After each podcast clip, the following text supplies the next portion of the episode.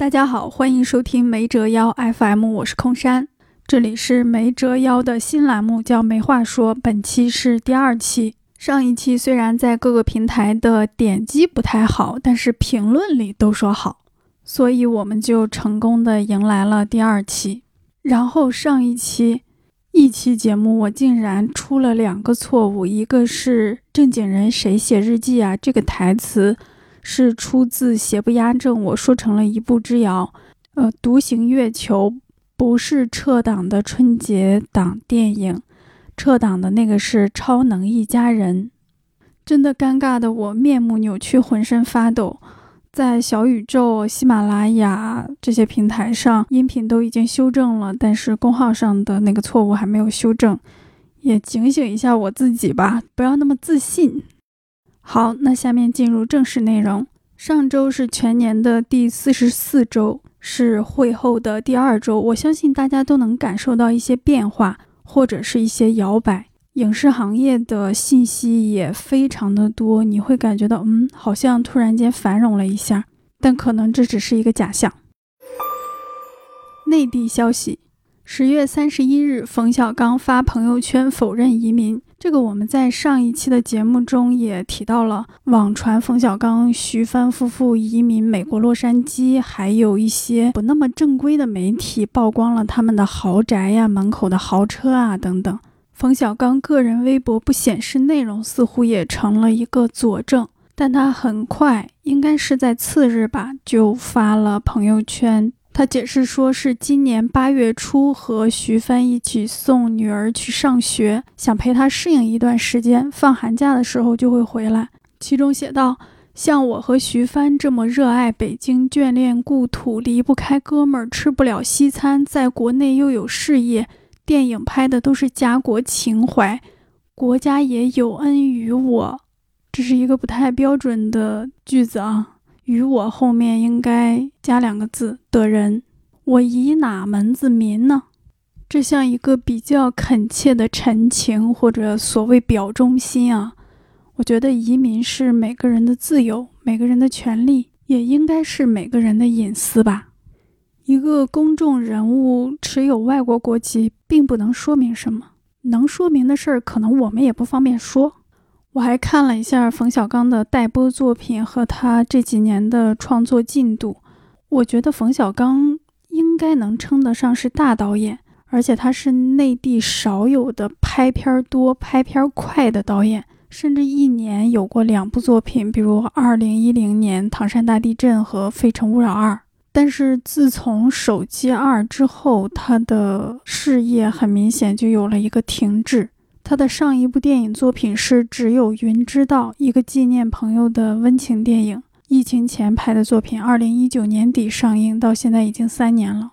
然后电影存货一部《手机二》，二零一八年夏天就已经杀青了。当时这个电影拍的时候，就出了崔永元曝光阴阳合同的事情，影视行业经历了一轮大规模的补税潮，一批公司倒闭，大量艺人的工作室关停。我们现在说的影视寒冬，就是起自二零一八年。现在好像已经没有人提寒冬这个事儿了，就是已经被冻得麻木了。然后他另一部存货是自己主演的，不是导演，爱奇艺的原创电影《忠犬八公》。爱奇艺原创是一个品牌啊，但其实这个作品是改编自我们所知的经典的电影。我印象非常深，在影院多次看到过《忠犬八公》的贴片预告，而且它定档二零二一年十二月三十一日上映，也就是跨年夜的那个时间点，但最终是无官宣撤档。这个电影到底遇到了什么阻碍、什么困境？是资金方面还是什么方面？完全不知道，也不知道是冯小刚有阻碍，还是另一个主演陈冲有阻碍。因为陈冲这几年的作品也有些坎坷。然后冯小刚又去拍了剧集《北辙南辕》，一个豆瓣只有四点九分的女性题材作品。开播的时候受到了广泛的嘲笑和讽刺。然后他最新杀青的一个作品也是剧集，名字叫《回响》，宋佳主演，讲一个女刑警一边解决扑朔迷离的凶杀案，一边破解自己的婚姻迷局。听上去也是一个有点女性题材的作品。不知道现在是什么进度，也没有听到要开播的消息。冯小刚也是跟审查制度不断碰撞的一个代表人物啊。比如他早年拍两性关系的电影，后来拍《天下无贼》《一九四二》《集结号》《芳华》，包括《我不是潘金莲》，甚至出现了《首长》。在非主旋律作品中，其实很少能看到国产片能设定到这样的角色。我觉得冯小刚这些年的自我表达都是踩着红线来的，真实创作都是擦着边界、蹭着刀锋走过来的。冯小刚今年六十四岁，对于一个导演来说，这好像是一个挺好的年纪。你的技法成熟，你的思想更成熟，表达更成熟。正是大好的时光啊，但是好像就无处发力，不能发力了。十月三十一日，外媒消息，《奇迹笨小孩》代表中国内地角逐奥斯卡最佳国际影片。非常奇怪，这个消息是综艺独家报道，我特别去看了英文的原文，没有提到信源。我们至今也不知道内地选送奥斯卡影片的流程、规则、标准。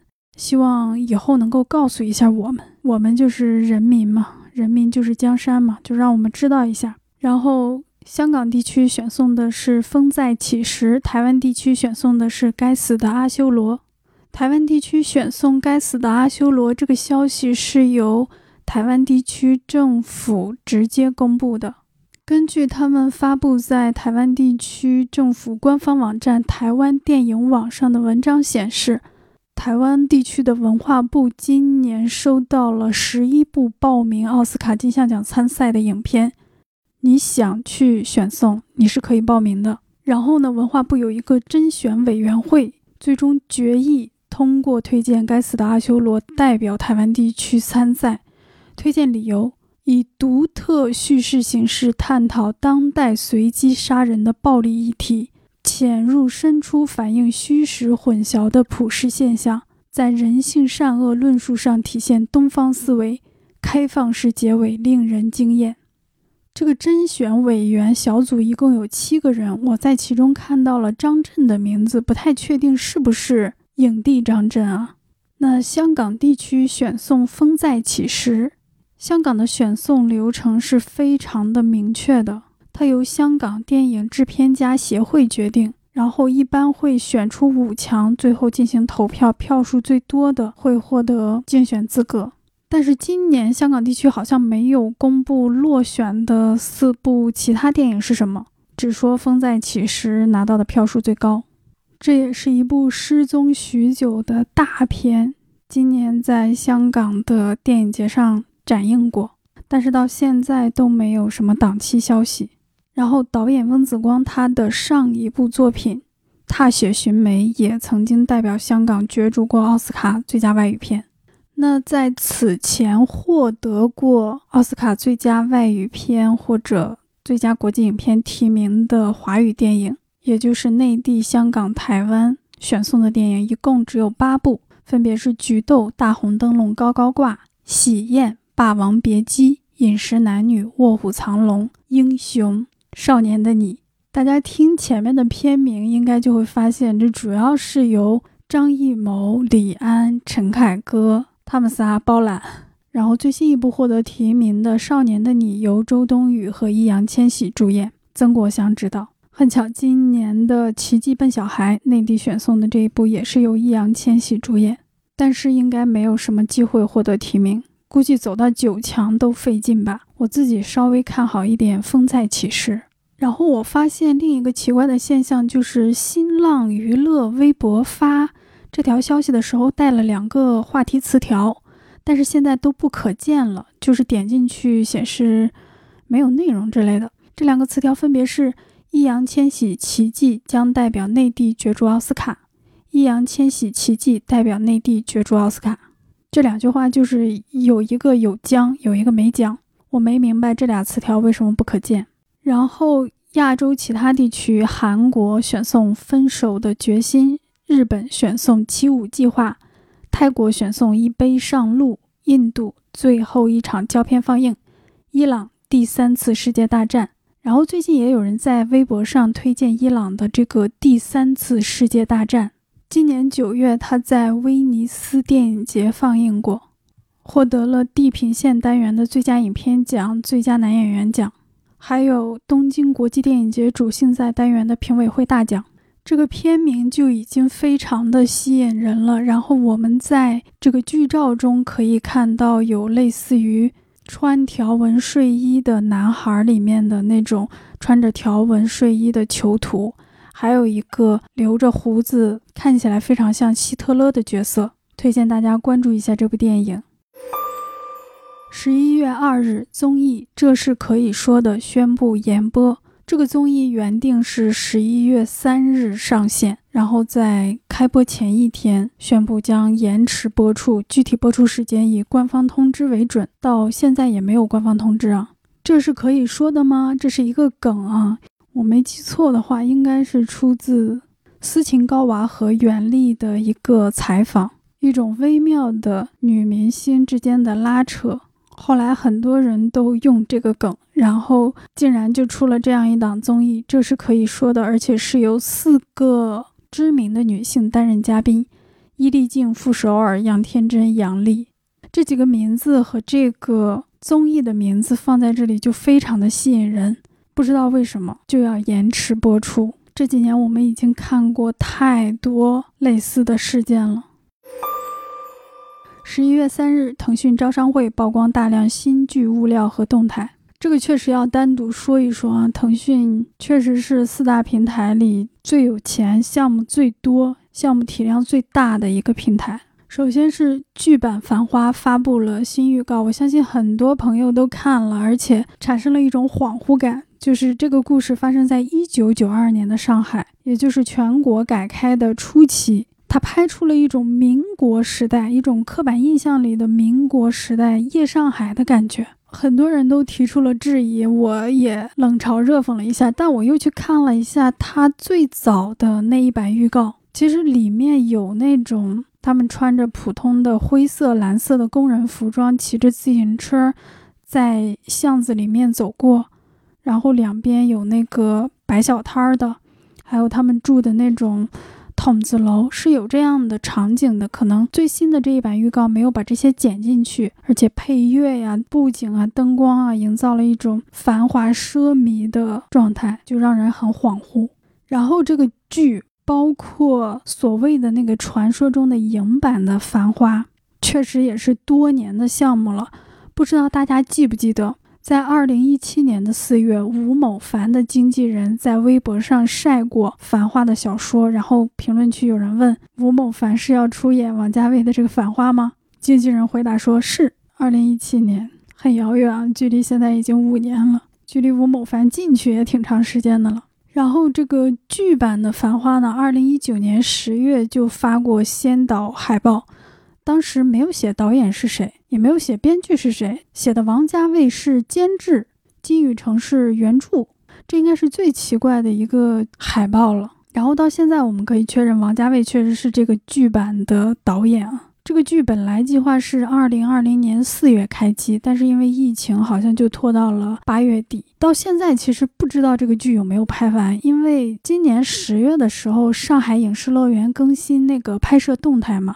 十月十日到十六日的《繁花》剧组的置景和拍摄工作仍在进行，不知道是少量的补拍还是没杀青。那电影版的《繁花》进展到哪一步？现在我们也不知道。王家卫他本人上一部执导的作品还是二零一三年的一代宗师。现在影视行业面临这么大的困难，而且他的这个项目是如此的漫长坎坷，我很怀疑他在未来的几年会无片可拍。腾讯将翻拍六部金庸小说，又来了，又来了啊！经典的翻拍环节。但是腾讯这一次好像做了一个非常大的改动，它采用人物单元精品短剧的形式呈现，好像就是拍短剧，然后每个短剧主要拍那么几个人物一两个，然后已经有五部官宣了，选的导演都是有大项目经验的，能花大钱的导演。第一部，徐冰拍《东邪西毒》，徐冰拍过《新世界》。就是孙红雷、尹昉主演的那个《新世界》，是一个七十集的大剧。徐冰的最新作品是给腾讯视频拍的《欢颜》，董子健、张译、廖凡、张鲁一、佟丽娅等等主演。这是一个十四集的短剧，也是腾讯的重磅项目。然后邓科拍《南帝北丐》，邓科给新力拍过《赘婿》，年度大爆款，一个古装男频剧。然后他最新的作品是给腾讯拍的《与凤行》，赵丽颖、林更新主演，也是一个古装剧。曹盾拍《华山论剑》。曹盾这个不用说了啊，业内最能花钱的电视剧导演之一，拍过《长安十二时辰》。蔡岳勋拍《九阴真经》。蔡岳勋是这几年来内地打工的台湾导演。前段时间刚刚播完的由《鬼吹灯》改编的《昆仑神功》，就是他接手拍的。杨磊拍《铁血丹心》。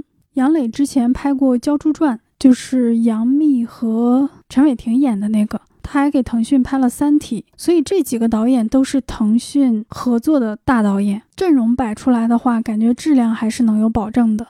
这五部作品看名字的话，《东邪西毒》《南帝北丐》《华山论剑》这个事儿，《九阴真经》这个功夫，应该都是出自《射雕英雄传》和《神雕侠侣》。《铁血丹心》是八三版《射雕》的主题曲，那这五部应该就是围绕着这两本小说进行改编，我自己还挺期待的。《庆余年》第二季即将开机，这真的是千呼万唤始出来。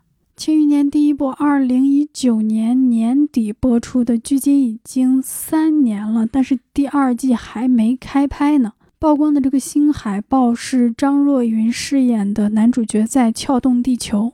然后，《庆余年》第一部之后，张若昀几乎就成了男频改编剧的纲顶人物。天不生他，张若昀，男频万古如长夜。去年他主演的《雪中悍刀行》也是腾讯的大爆剧，很多人催第二季。我自己感觉，如果各个流程顺利的话，《庆余年》第二季最快最快也得二零二四年才能播出呢。不过幸运的是，第一季我只看了几集，然后听说第二季迟迟不拍，我就把它给停了。等第二季定档的时候，我希望能够再看《庆余年》第一季。应该会很快乐。那这个腾讯招商会上也有其他重磅的项目更新了物料，比如杨紫主演的《长相思》曝光了首版人物片花，这应该是个一女三男或者一女四男的故事。藏海花首次曝光预告，藏海花应该就是《盗墓笔记》的一个后传。张鲁一演吴邪，陈明昊演王胖子。张康乐演张起灵，这个含磊量特别高，磊就是南派三叔徐磊，所以品质应该不会那么好吧。而且张鲁一年纪确实不小了，哪怕演中年版的吴邪，我觉得也有点奇怪，而且给的滤镜好像有点重。迪丽热巴、佟大为主演的《公诉静音》发布预告，还有《县委大院》，那这些预告里面。可能差评最多的应该就是《仙剑》了。像我们九零后看《仙剑》，看的是胡歌、刘亦菲那一版。这个新版的《仙剑》预告我也看了，俊男好像没有，靓女好像也不在，看起来是一个普普通通的流水线项目。当然，还是祝这些作品都能够顺利播出，顺利接受市场的检验。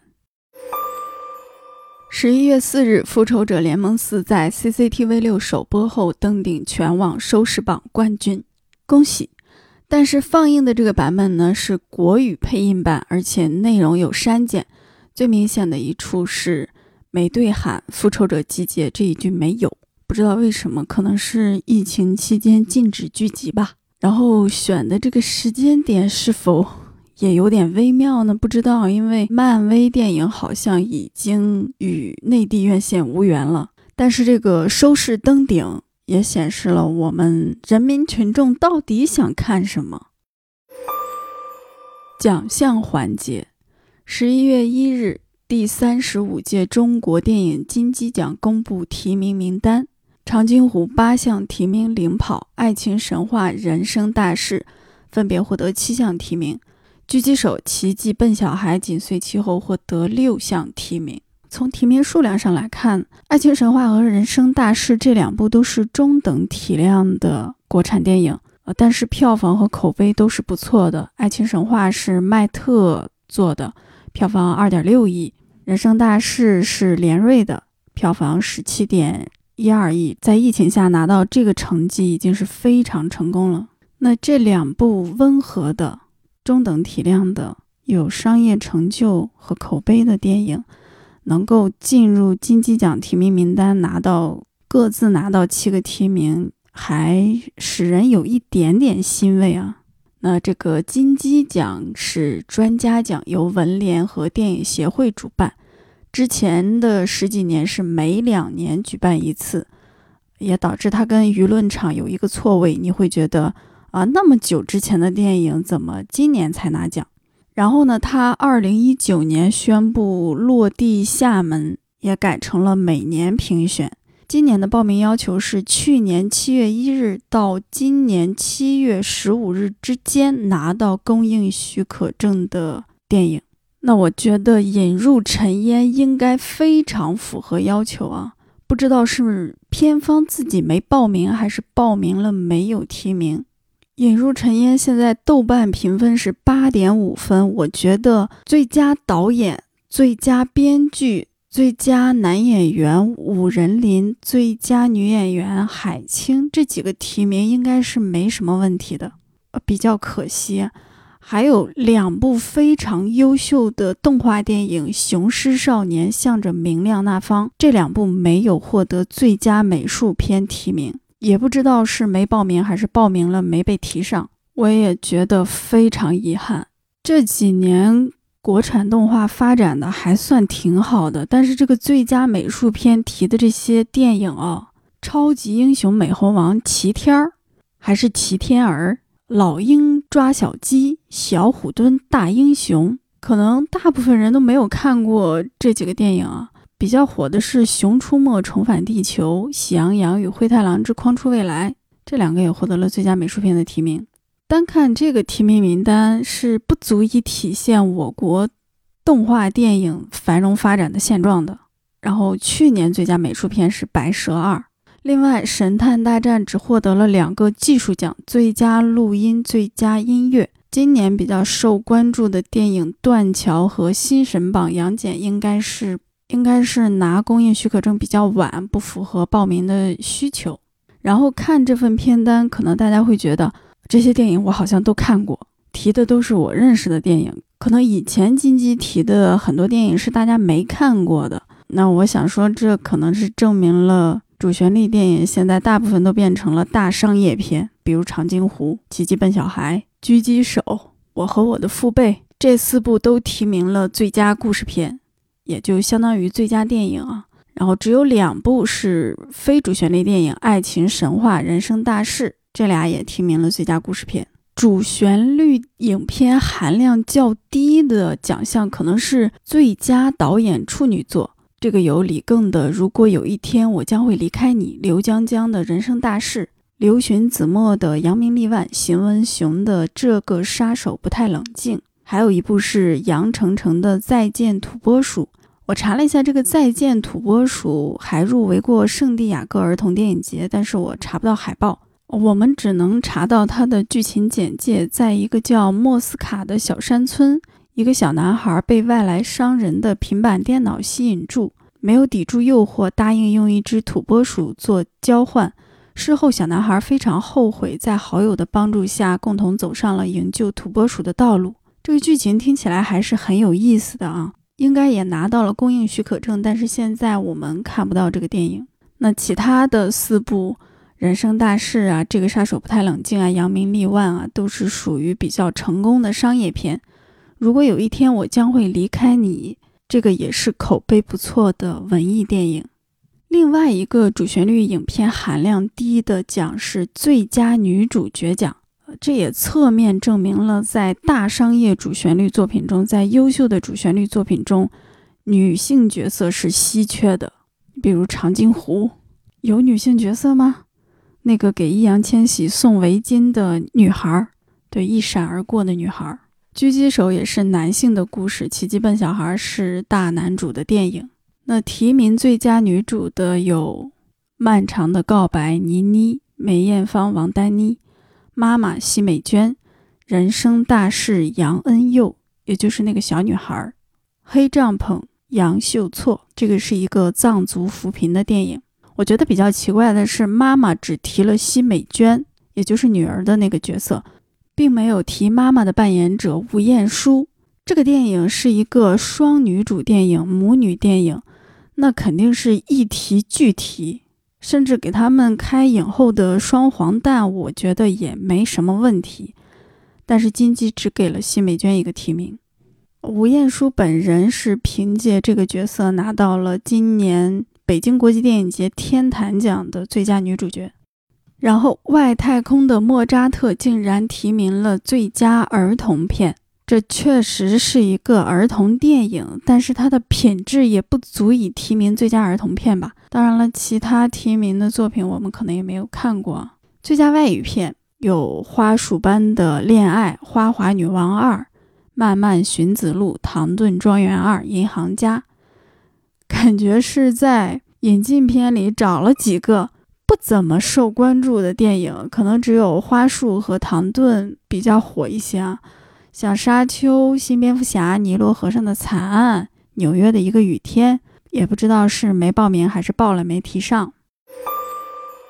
十一月一日，第三十三届电视飞天奖颁奖。飞天奖算电视剧界的政府奖，今年一共有五个奖：优秀男演员功勋的王雷，这个有点特别啊，因为功勋它是一个单元剧，一共有八个单元。王雷演的是《功勋之能文能武李延年》这个单元，他演的这个是第一个单元，只有六集，也就是说，他用了一个六集的短剧的男主角，战胜了《山海情》的黄轩，《觉醒年代》的于和伟。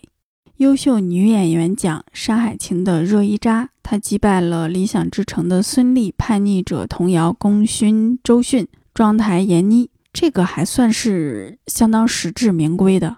优秀导演奖，《觉醒年代》导演张永新；优秀编剧奖，《山海情》的编剧团队；优秀电视剧奖，一共有十六部作品获奖，其中只有两部是非主旋律作品，一个是《庄台》，一个是《理想之城》，剩下的十四部全都是主旋律作品，大部分都有相应的部门进行指导创作。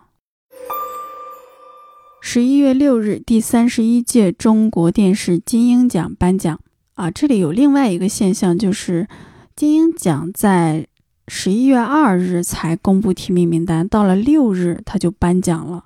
那金鸡奖呢？本周六大家也能够看到结果。所以现在不光是我们的电影剧集，它的宣传周期被大幅度缩减了，这些奖项。在提名名单和获奖之间留给他的时间似乎也不多了。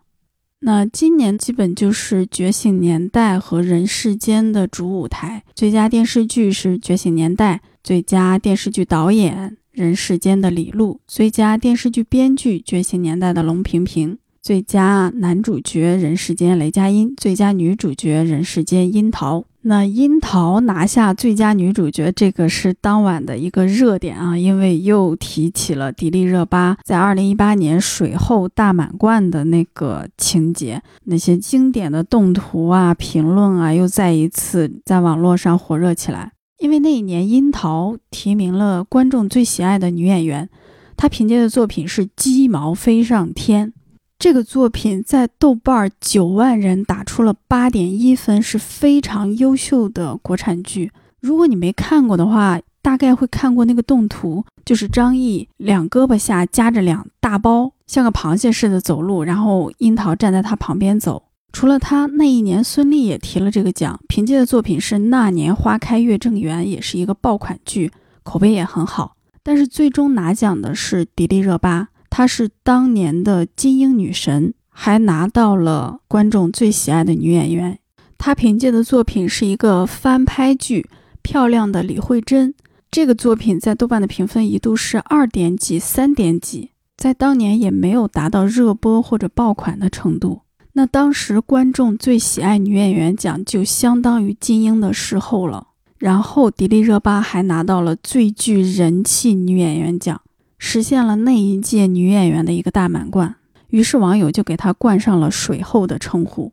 那一年拿最具人气男演员奖的是李易峰，他同时跟《鸡毛飞上天》的主演张译共同拿到了观众最喜爱男演员奖，那是非常匪夷所思的一届金鹰奖。当然了，金鹰奖的这个演员奖的设定取消、恢复之混乱，也会让人觉得十分的儿戏。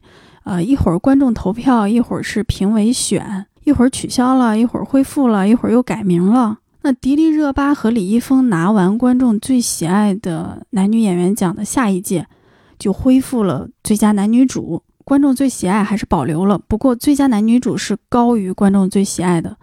到了今年评选的时候呢，就改成了正常的最佳男女主、最佳男女配。今年呢，也取消了金鹰女神。过去的金鹰女神差不多都是由当年最火的女明星担任。呃，不知道是不是跟新华社最近又发了一遍通稿报道禁用词有关？里面说不得使用“女神”一词。那其实这个稿好像也年年发啊，但是就今年取消了金鹰女神。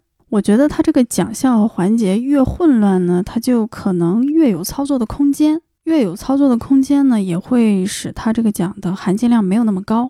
一个奖项何以权威，那是由获奖人、获奖作品决定的。总体来看，我觉得金鹰奖还是一个喧哗声大过含金量，但是它确实也辉煌过，确实也在似乎重建自己的权威。比如今年拿到最佳男配的马少华，凭借作品是《觉醒年代》；最佳女配是《超越的玛丽》，这两位。声泪俱下，从业这么多年，拿到了金鹰奖的一个配角奖，仍然是觉得受到了观众评审的一些肯定。那我觉得，任何的奖项也应该对得起这些演艺工作者的付出，对得起他们的泪水和他们的信任。港台消息：十一月四日，麦浚龙透露，《风林火山》已经大致完成。这是他的第二部导演作品，二零一七年就已经开拍了。据说投资是四亿港币，这算人民币的话，大概也有三点六七亿，投资非常大。他的原话说的是：“其实制作上已经大致完成，剩下后期制作的少量工序。至于上映时间，则要视乎发行商及投资商的安排。”这意思就是电影已经准备好了，就看过审啊、档期啊那边的情况了。然后补充一点啊，他说这个话是在香港电影新动力启动礼，也就是第七届首部剧情电影计划的颁奖典礼上。那这个首部剧情电影计划是特区政府支援香港电影行业的举措，二零一三年推出的。现在最高的奖金已经增到了八百万港币，就比如你拿到了那个最高奖，就直接给你八百万港币，你可以去拍电影了。到二零二二年呢，已经有十部他们推出的电影公映了，包括《手卷烟》《京都》《一念无名》《沦落人》，那这几部都可以说的是港产片年度级的作品。这个首部剧情电影计划，我觉得也是一个非常好的举措。那这个香港电影新动力呢，它是又加了两个新的计划，一个是亚洲文化交流电影制作资助计划。合格的电影计划将会获得最多九百万港币。第二个是串流平台内容开发计划，这个是针对剧集作品的，优胜团队最高可获资助四百五十万元。那他们文旅局的局长出席活动的时候说，特区政府已经预留了两亿四千万港币，进一步推动香港电影的发展。其实内地包括台湾等等各个地区都有大量的政府参与的电影支援的计划，但是我觉得香港它的优势在于它推出的作品真的是优秀的作品，这个是非常难得的。这个文旅局的局长同时提到，香港是在国家“十四五”规划纲要下要肩负起中外文化艺术交流中心的角色。政府一项重点工作是推动香港流行文化走出香港，因为现在很明显，内地这个中外文化交流似乎有些缓慢啊，因为疫情啊，因为等等。那香港，那香港肩负起文化交流中心的角色，我不知道这是一个。普遍性的话语，还是一个真正关键性的决策。但是看港府现在的措施，都还是挺实打实的。因为加上首部剧情电影计划，包括我们刚说的亚洲文化交流电影计划、串流平台内容开发计划，这三个计划在疫情期间一共批了三十二个电影制作项目，数量还是很多的。十一月三日，网飞宣布购入新一批华语电影及电视剧，包括香港电影史上最卖座华语电影《明日战记》。迪士尼家公布已购入三部港片《原路山旮旯》《七人乐队》及《神探大战》。那网飞买的《明日战记》现在在香港的票房已经突破七千八百万，它是香港影史票房最高的华语片。但是在香港票房总榜上只排第二十，前面十九个全都是好莱坞的电影。排名第一的是《复联四》，在香港卖了二点二一亿港币，啊，这是一个天文数字啊！因为平常的港片在香港卖到千万、两千万就已经非常了不起了。那迪士尼买的三部港片《七人乐队》和《神探大战》就不说了，这个《原路山旮旯》，我都不知道 怎么断这个句儿啊。它讲的是一个香港宅男在五个犄角旮旯的爱情奇遇，成本非常低，十二天就拍完了。第一天上映的时候，全港票房只有十一万，但是后来已经突破了千万。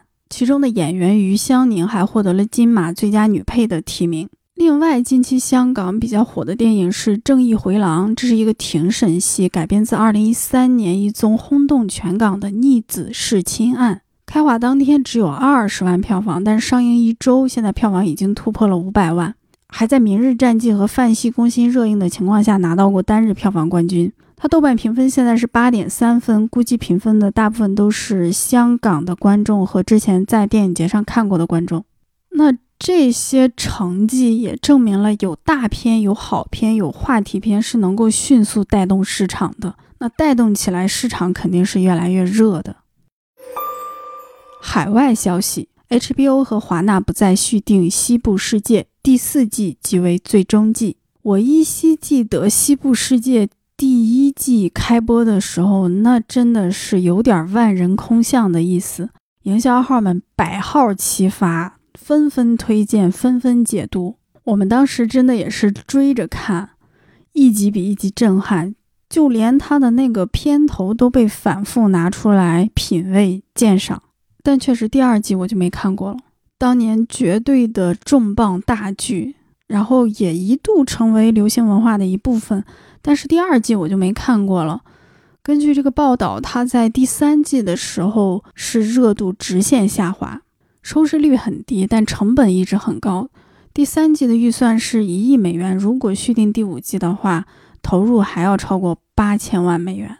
然后导演说的是第五季才是故事的结尾，那所以现在这个故事就没有结尾了。不过呢，根据 Deadline 的报道，演员们仍然可以得到第五季的片酬，因为这是合同约定的。凯文·史派西将获意大利终身成就奖。那在上个月底呢，针对凯文·史派西的那个诉讼已经宣判了。评审团裁定诉讼不成立，凯文·史派西无需承担任何的赔偿。那他将要获得的这个终身成就奖呢，是意大利国家电影博物馆颁发给他的。他会在那里举行一个大师班，这将是他遇到风波之后第一次的公开的演讲。这个大师班呢，是明年一月十六日举行，他会在那里接过他的奖杯。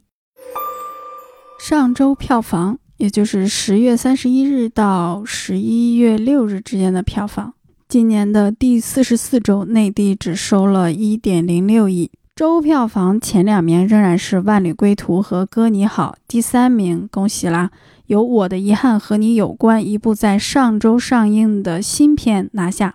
这部新片现在的票房是一千七百一十九万，一部由荷兰豆主演的青春爱情片。我认为这个电影已经尽力了。那上周内地票房还有两个消极的消息，就是十一月二日和十一月三日这两天的票房都只有八百多万，都没有超过千万。这是五月三十日以来，时隔一百五十多天，中国内地院线单日票房再度跌破千万，一句恭喜送给中国内地电影市场。香港地区《范戏攻心》累计票房已经突破七千四百万，入场人次超过百万。大家注意，香港只有七百多万人口啊，这个电影观影人次超过了百万，是本年度港产片入场人次的第一名。片方为感谢观众，十一月六日免费请市民搭巴士，呃，一共有两条免费的巴士线。